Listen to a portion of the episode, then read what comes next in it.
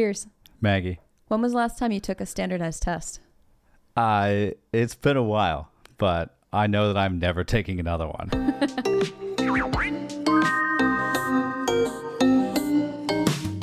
So testing season is in full swing. Ours are right around the corner. I know a lot of people are already over.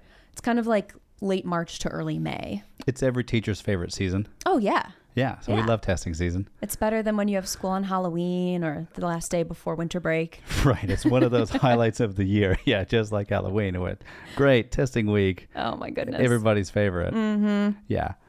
So we were learning a little bit more about testing, and it's actually been around a lot longer, at least than I knew.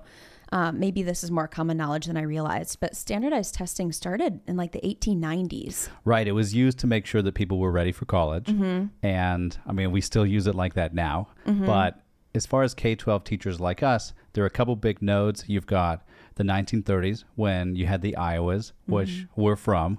Iowa. Exactly. I remember taking Iowas as a kid. We had this weird, you know, every kid had to take one on one Iowas. Oh, Yeah. I remember going to the library with my like seventh grade teacher. wow. See, I barely remember any testing for myself. I, I definitely had to take one in high school, but that's it. It was definitely not a yearly thing for me yet. Right. So Iowa's in the 1930s. Yep. And then the big one we start getting into is 1965 Yeah. with LBJ, and that's the Elementary and Secondary Education Act. Yeah, that's when you start to see it become pretty common amongst you know, All- public yeah, public schools, school-aged kids. Yeah. To fight poverty. Yeah, that was part of the war on poverty, huh? Yeah. We know how well that's going. Yeah, yeah, yeah. And then it's not like No Child Left Behind in 2002 was vastly different than how what's the newest way to Right. make people, you know, accountability. Yeah. Uh, so no yeah, no child was really the like that's what kind of set the stage for how we know standardized testing today because that was 2002 and that made it mandatory. So now if you are a public school student in the United States, you must take standardized tests. Right, grade 3 Mm-hmm. and up, uh, you're taking it. Some schools have some standardized tests for lower grades, Yeah. but federally mandated, third grade and up. No Child Left Behind is morphed a couple times into what we have now, Yeah. but uh, standardized testing is is a reality that we have. We Mm-hmm. first faced it in 2009 when we were teachers in Arizona. We had AIMS. Yeah. What was the it? Arizona? Instrument to measure success? Yeah, was I it? think. yeah. I'll have to And- look that up. I think that's what it was. I thought standardized testing when we were first teachers was this great roadmap because it told me, you know, this is exactly what you need to teach. These are your Mm-hmm. standards. You're taking the test in March or April. You've got, I don't know, 120 or something days to get there. You've Yep. got like 25 something weeks to get all this content in. Mm-hmm. And it was a really clear roadmap of what I had to teach. So it seemed attractive at first. Yeah, I loved it at first too. And I, you know, was young and hungry. And I really liked the data because the data was like super transparent and they would share it. And they, they kind of set it up like it was a competition between schools and the district. So I taught like eighth grade reading. And so I would see, because reading and writing were separate. Uh, and so I would see like the, the eighth grade reading data from every school in the district and they would rank the schools and then rank the teachers within the schools Yeah. and it was all very very public and very out there So would you know they get you as a new teacher because they say like you know think of the impact that you have. Look at the mm-hmm. data, the diagnostic of where your students are coming in. Wouldn't it be amazing if you could have them do one and a half, two, years, years. of growth? Yep. Like you can be that top ranked teacher and they really get you in with that. Like, look how much you can do with all of this data, and then you can be that change maker. yes you're 22 you're eager i, I had endless energy and i really i don't want to say buy into it but i mean i did i bought into it you know and we, then yeah, we all bought into it. yeah and then as as time went on you know i'm on year 13 now and we've seen what it does to the kids and i feel a little differently yeah, how much instruction is taken away. This is this is what do they say? You've matured. matured You've matured. i'm not an amateur anymore no. So our perspective and our opinion on standardized testing has evolved. yes Uh, that's a we- good way to put it It's not going to go anywhere. We know all the reasons why they do it. Mm-hmm. Some are good reasons why we haven't, but it takes so much instructional time and the level of stress that it puts the kids through Yeah. now is probably far worse than I think anyone ever intended it to be. Yeah. I, I think that's those are the two misses for me is the lost time and the anxiety and stress that you see from from kids. And I think too I it depends on the test, it depends on your state, right? We've taught in uh, three different states.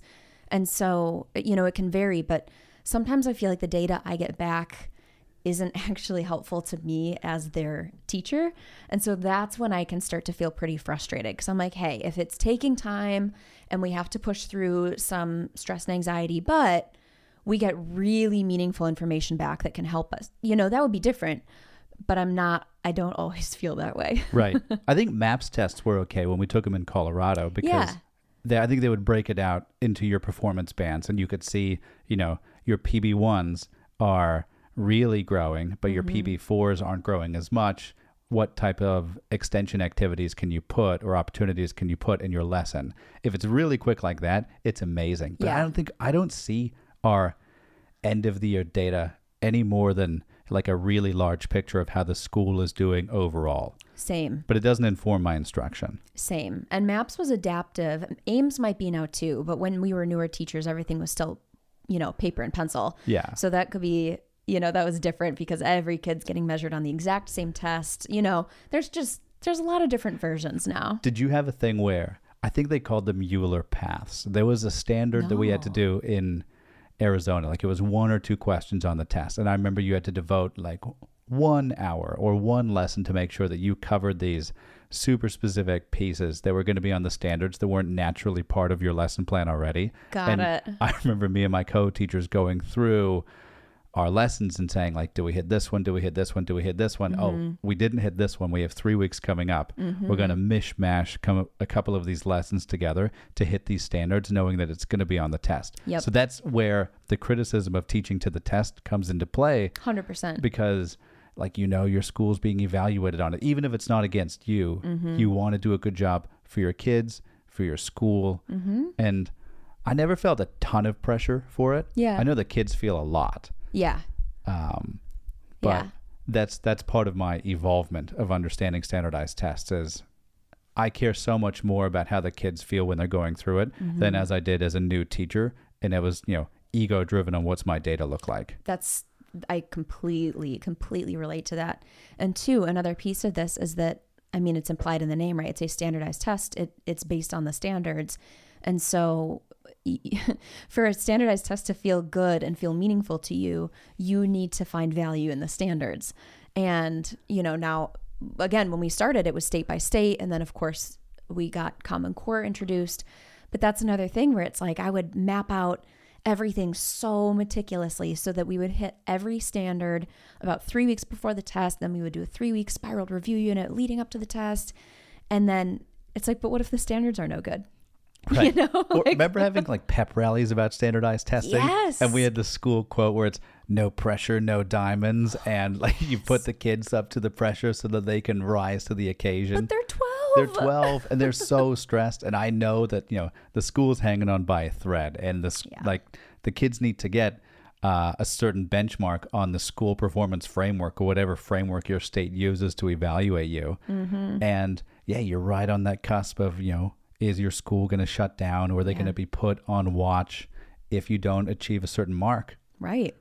And we know there's issues with standardized tests and equity, right? Oh. And just, I mean, that's a huge issue. That could be a whole nother episode. Right. We don't even have to say it, but we know who does well on these standardized tests and who's completely disadvantaged. Right. Just because of how the questions are structured and, and all, all kinds of different equity issues. Right. What language you speak right. or what you're exposed to or Right. you know, even having the opportunity to go to school consistently. 100% or moving around. I Right. mean, so Cultural biases in the questions. yes. Like there's huge issues on who doesn't sh- doesn't, you know, yeah. Who is really harmed by these tests. Right. I remember one example question. This was a long time. I think this was maybe even before Common Core, but nevertheless, at some point in time, there was a question that kids had to answer that was a pretty basic math question, but the, it was a word problem, and the situation of the word problem was about lacrosse.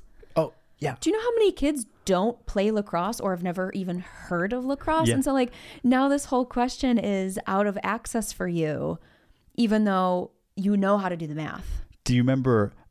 I think it was a practice test that we were doing, and it was about swimming, and it was about going off the blocks. Yes. and same thing. yeah, it's like who has access to swimming? Like, what communities have access to swimming? Right. The And- school we were in did not. And these kids were just baffled by this question. Yeah, the vocabulary had something to do with going off the blocks, which Mm-hmm. is when you dive in. But yeah, Yeah. uh, myriad issues. Yes. So there there are a lot of problems as you can see that we see and understand. But it, it's not going anywhere, right? Like this is sort of a necessary piece of teaching. And so you know, we've learned a couple things throughout the years and along the way that you know, maybe we can share that will be helpful for other people. Right. And it always starts with you, the teacher in the room. Yeah. The kids are going to feed off you. You see the same, you know, issues every single year, but for the kids in the room, it's their year taking it, right? And even though they've point. taken it every single year for the past couple of years, it's their first time taking it with you. Mm-hmm. If you know, you're a bit grumpy about it, or if you start going on this, you know, diatribe about how standardized testing is really harmful for the kids, Right. they're not going to show up the way that they really should show up and represent themselves. And if, you know, you're authentic and you say, hey, this is a reality, but I believe in you. I know you're going to do really well. I'm here to, you know, support you. And you're going to do a great job. And let's not make this a bigger thing than it needs to be. Right. Like the messaging really matters. And they, you know, you're right. The kids do feed off of you. And so, I mean, this is kind of like the Uh, don't oxygen don't mask. say I it. know. I, I know. I'm Oh. sorry. I'm part of the problem. But like, we do actually have to make sure that we can show up with like a happy face and some energy that week because otherwise it's going to be a very, very long week for everybody. Put yourself first. Put yourself first. Put your oxygen mask on first. Take care of yourself. But it's true this week. It really is. It is. And there, I think there are some little, very simple, very basic, very little things that actually go a long way. I remember my first couple years of teaching. I'm kind of short and I taught kids who a lot of them were taller than me and I insisted on wearing high heels every day. Professional. Just insisted. And I did that for testing week too. And my feet were screaming by the end of, I think, the first day. And I insisted on doing it all week. And so just little things like know yourself, know your room, know your routine, wear the comfy shoes. Right. You sh- know? you should be walking around. Yeah. You know you shouldn't be behind the desk. And you know the moment that you sit behind your desk to take a little break, the admin on duty that's walking around to kind of Mm-hmm. do pop-ins is going to see you, you know, taking a two-minute break behind the desk. You're like, I You're just no, sat no, no, I down." just sat I down. literally just I sat just sat down. um, but if you're, you know, circulating furiously, you're going to bother the kids. Right. You just kind of pace in the back, like I'm not even here. Yep. As light of steps as you can take. Yep. I know. Try and be quiet. Yeah. So the comfy shoes. You got Yeah. you got to have the testing week fit. You do like just make sure that you're you're as comfortable as you can be and also just like, you know, other other comforts like make sure you've got your water, make sure that your school has a um, you know, like a bathroom kind of what am I trying to say? Like a rotation schedule. Yeah, Yeah. ro- yeah, yeah. Someone to come sit in your class for a minute so that you can take your own breaks, have your charger, just little things like that that will make it go a bit smoother for you. It's tough to say. It is so boring. It is. It's not for the kids. It is tough on the kids, but for us, it's a it's a long week. And it's you- sorry, go ahead. No, you just you don't get to do what you do best each day, which is teach the lessons. You're just there proctoring. and it's weird because you you sort of uh, go up and down i feel like testing week is extremes because it goes from being really stressful to being really boring right like you're trying to get all the kids logged in and someone gets kicked out and someone's login isn't working and it's it feels very high stakes and stressful and then it starts and it's like you said really boring it just it's just up and down and up and down The kid raises their hand because yeah, they got kicked out of the testing software, so you got to go back to your computer and set them back in. And you're all trying to do it very quietly without disturbing anybody Mm-hmm. right else. right um, and you're keeping track of the time so you can write how much time is left. Mm-hmm. And you've just done the really formal instructions. yes that by the end of the week they can recite with you Right. Uh, and then, you know, the kids finish and they should bring a book, they should bring a magazine, they should bring something to read. mm-hmm. But then they start putting their heads down on the desk because then they're tired and they're just kind of, you know, kind of brings the energy of the whole room down. And then you're just kind of watching the last couple kids who are finishing. yep Uh, but it it's an endurance week for us, much more for the kids. But you know, take care of yourself first. I think too another thing that I always tried to do was I was like, okay, there's, you know, 4 hours of testing uh, each day. I can get so much done. You know, and I would want to I would have these grandiose plans to lesson plan and make the next unit and whatever whatever. And that's not I feel like trying to do that is setting yourself up for failure because you just don't have like devoted time. You know, there's too many distractions. You think that you can sit down and quietly walk around with a notepad or something and plan your lessons for the next week. hmm But no, you're constantly interrupted. Yeah. Yeah. So I think that would be another, just something I've learned. If you are really trying to get something done during testing week, I think trying to save some paper grading is the best thing to do because you could maybe grade one, whatever it is, packet, worksheet, whatever, essay, and then put it aside. You know, if you're, you can't really do anything for more than like five minutes at a time. So if you are like, no, I'm going to get something done, I'm, not gonna going to listen to you. something. yeah. Yeah. Try and save some paper grading. Right. I like that. I like that. Yeah. And then I think the other tricky thing is if you have to teach after testing. Yeah. That's brutal. You can't cram in too much in those lessons either because think of, you know, you get decision fatigue. Mm-hmm. You've really worked hard. Your brain is tired. Mm-hmm. To ask to have the teacher ask you to sit down and do this big detailed lesson afterwards or this Right. really rigorous thing is asking for trouble. It's a balance though. You can't do nothing. You can't just do the Kahoots all the time. Especially if, good though. yeah, the Kahoots are good. Uh, if the other teachers are trying to get some content in. Right. I like, I mean, I get to cheat a little bit because I teach science. We're going to do some great hands on things, Mm-hmm. you know, that doesn't take, you know, a heavy cognitive load on them, but Right. they're engaged throughout it. There is a learning target that they hit, Yeah. but really, you got to empathize with the kids with how they feel for the afternoon classes. And just be realistic. I we all know that you know the last block of the day is challenging anyway, and you then teach in the afternoon after they've been testing all morning. Yeah. just be be realistic be empathetic you know see if you could do like an extension lesson that day or a, a, something with yeah hands-on team building something like that but it would not be a good day to sit down and do a close read Right. of a sonnet where you're annotating for any, anything like that it's a bad idea yeah. And it's okay if the kids are a little grumpy because they had a big day of testing. Then they're going to go outside and have lunch and just try and let all of that energy that they had bottled up out. mm-hmm. Um, and it's kind of like, you know, you have these extreme peaks and valleys. Yeah And then in the afternoon, that kind of tired onset just happens earlier. yeah Yeah. exactly So it's a good week to do some engaging things, but not a good week to really press them hard. right right hop onto tpt if you need to and you know look for something kind of fun Yeah. But also still maintain your expectations. And I think that can be tough because you can want to just say, hey, you've just had this big morning. I want to let you chill now. I want to let you play on your computers Mm-hmm. um, and relax. And I actually think that's almost just as draining because then you're kind of worried that things could escalate, you know, beyond your control. right Um, and you don't want them to feel like they're completely wasting their time.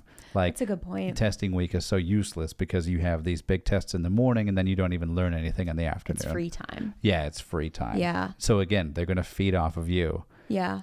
Try and find that right balance with your lesson.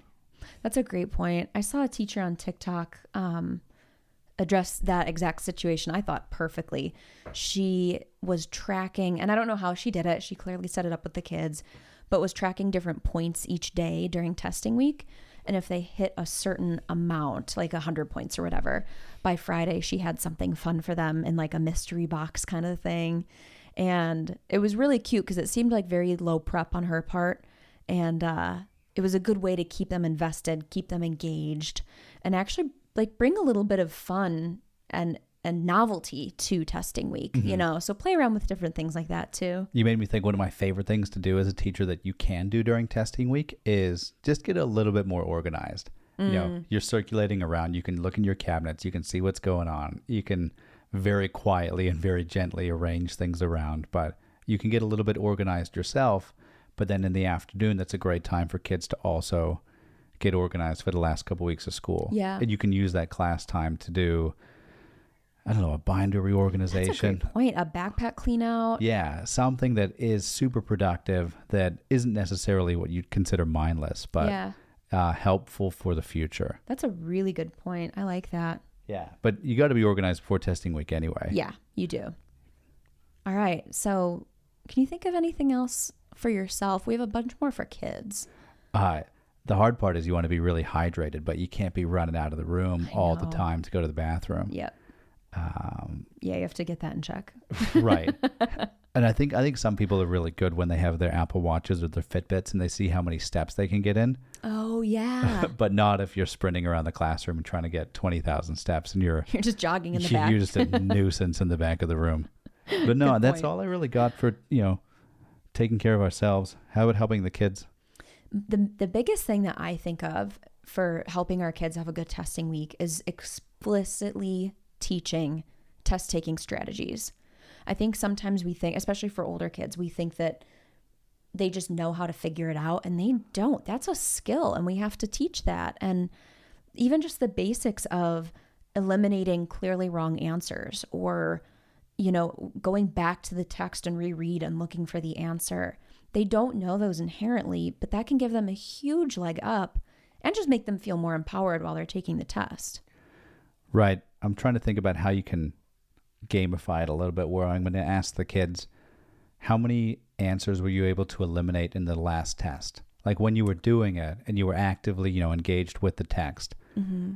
Were you able to eliminate an answer on every single question?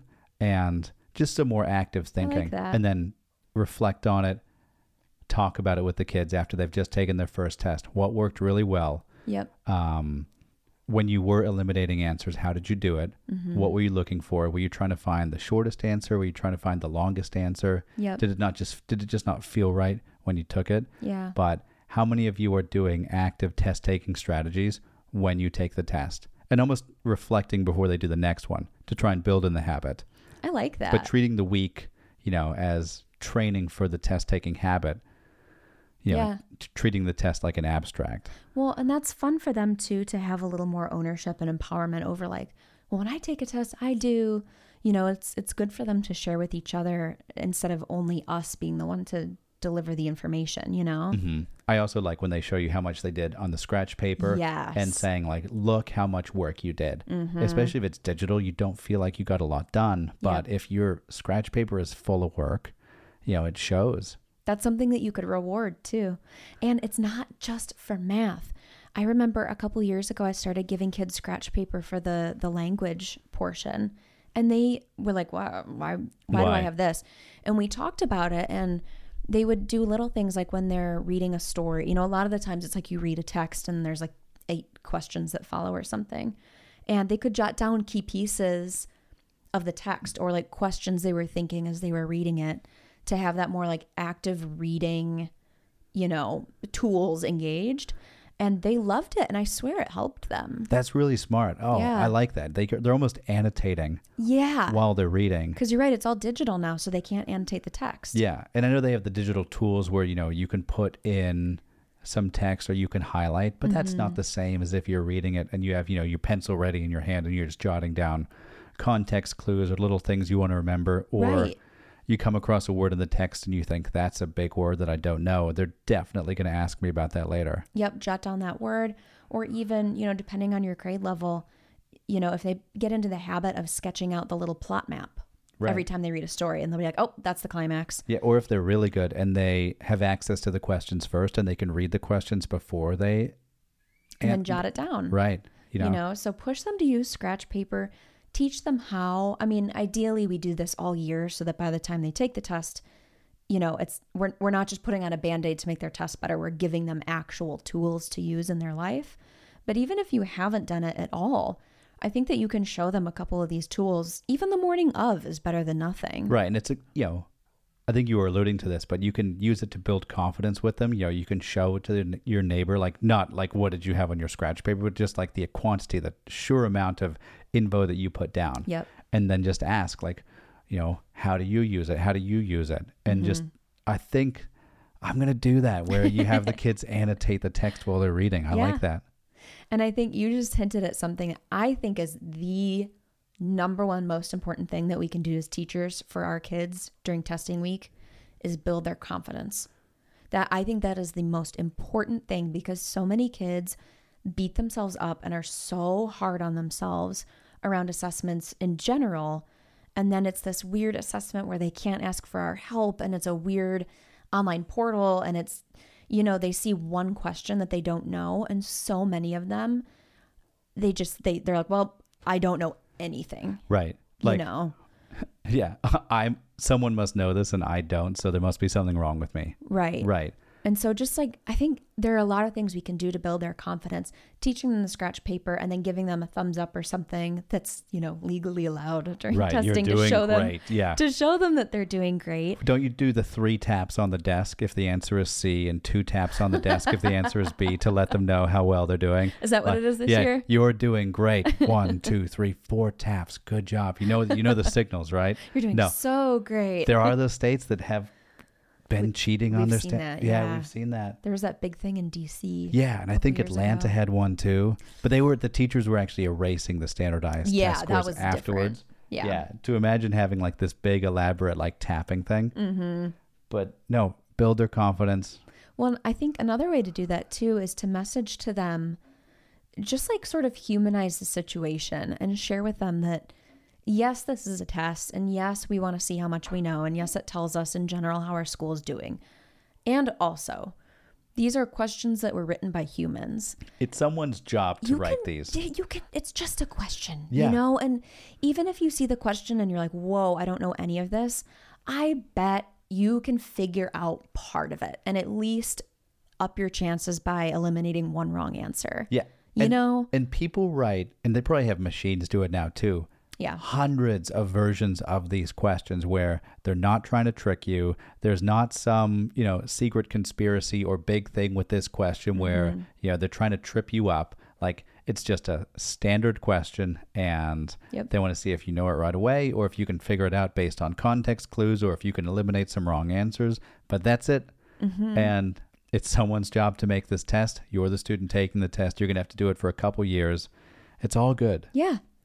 And I'm certain that some of my kids in the past would have been able to figure questions out that they didn't know if they had had the confidence to do exactly that and look at it and go, ooh, okay, I do not know the answer to this question, but I bet I can figure it out or Right. at least get to a 50 50 chance. But so many of them just shut down. Yeah. And if there's no guessing penalty, just guess. Go for it. Right. And then another piece of this, and I started doing this uh, years ago. I don't know when the TED Talk came out, but there's that classic TED Talk on power poses. Oh, yeah. Your power poses. Oh my gosh. If you haven't seen it, you should go watch it. But, you know, it's all about this brain science of how we know that our mind talks to our body, obviously, but it, it the reverse is true too. And You're that, getting in the you're getting in there, Maggie. Keep going. Yeah. our body talks to our mind, right? And Yeah. so if you're sitting in certain positions, it can sort of signal to your mind that you're nervous, anxious, etc. And vice versa. There are certain positions you can sit or stand in that tell your brain like, "Ooh, I got this." Right. You get your adrenaline up. Yeah. Or, you know, it's yeah, you're crouched down and sitting and your cortisol level rises. But Right. if you're standing up, arms in the air, like I got this, I'm a champion. Yeah. You're gonna feel a lot better. So I would I would watch that TED Talk with my kids, and we would do power poses, mandatory power poses. You're you're walking by in the hallway and you see All my kids are standing with their with arms, arms the up like, like quantitative reasoning. I've got this. But uh, you know, and some of them, of course, would roll their eye. I teach middle school. Some of them would roll their eyes and be like, "Yeah, I'm not doing that." But a lot of them would get behind Right. it. And I think that's one of the important things that we do this week is try and manage that energy because they get so tired. These are tests of endurance. They're Mm-hmm. They are. hours long, like it's four or five days. And when you look at the data, you notice that they kind of fall off a cliff at the end of their tests. Mm-hmm. That no one skips any questions in the beginning, but at the end you see skipped questions, you see multiple wrong answers in a row. And I think, you know, they get tired, your test taking strategies go out the window. You got to refresh them before every test. Uh, If they Absolutely. could bring like power bars or gel packs or some like, they Yeah. got to be like these athletes in there, you know, where they're hydrating and they're taking their gels and they're ready for the next one. They're doing their power poses. I used to give them mints. I was allowed to hand out mints one year or a couple years, um, and they because there I read something that said that mint can be like The stimulating. Yeah. Yeah. something like that. But they loved that. And I told them that too. You know, I was like, oh, this is like your magic treat when you need a little boost, you know, and you'd see about halfway through they'd take their peppermint. It was really cute. Yeah, they're all going to have their gum this week and then the next week. Mm-hmm. So, Yeah, you can do other a couple other little things to make it fun, like if you can bring in mints or give them new pencils, just little things like that to make it a little bit less scary. Can be, you know, it can be kind of fun. and no one ever says that they're a good test taker. Maybe every now and then someone, but so many people will say they're just not good at tests. They're Yeah. not good at standardized tests. Mm-hmm. And you'll try and give them the, you know, the metaphors and the analogies and say, you know, it's a snapshot. It's like taking a picture or it's like reading a chapter in a book, but it doesn't tell you about the whole book. It doesn't Right. change the fact that they still have to sit through it and it doesn't feel good. Yeah, or the fact that their brains aren't done developing and they're going to be like, I don't care if Yeah, it's I a don't care. snapshot. I'm sitting here right now. I want to play with the Snapchat AI right now. Like, I don't care about the vocabulary section of the test. Exactly. Yeah. No, it's tough on them. It is. And we can, you know, this all is dependent on your school schedule, but try if it's possible to build in some breaks for exactly the reason that you're saying. You know, I mean, if if you're able to go outside and have a recess or something and let them run around in between tests, that I think is ideal. But even if you can't and you can just have a stretch break at your desk or yeah, have a little treat or something, you know, if you can just do anything to break it up, I think that helps. I think it's, it makes me think about, you know, you know, in the morning you're supposed to get up and move around. You're not supposed to just sit down and play on your phone. We're not allowed to leave the room in between the tests. I think a lot of times you can't. Yeah. but you've got to get up out of your desk and you have to move around and you have to go socialize and build connection and be with your friends. Mm-hmm. It can be tempting to just want to sit there and shut down and play on your computer, Yeah. but then you're going to have no energy or no momentum for the second test coming up. Right. So that's something I, you know, try and be mindful of as a teacher is get them up, you know, get them moving Yep. and just chill. Yeah. If you can even just like stand behind their chair and you play, you know, a word game or, or hangman or tic tac toe or something quiet on the board just to give their brains a like an, a literal brain break, right? We talk about brain breaks in class, but truly their brains need a break Yeah. during these A days. minute to win a game if you have some. Yeah. Yeah. All right, so I think, you know, it isn't going to go anywhere, but there's a lot of things that we can do to sort of ease the pain. Yep. Um, that's all I got. You got anything else? No, if you've already gone through testing week, we applaud you. I'm a little jealous. I hope it went okay. And if it's coming up, good luck and Godspeed. Yeah, hit us up. Let us know if we missed anything or if there's anything that you think, you know, that worked really well. We want to hear about it. We want to feature it. Please. And we want to make ourselves better too. So, yeah, reach out. All right, let's go get it. See you next time. See you next time.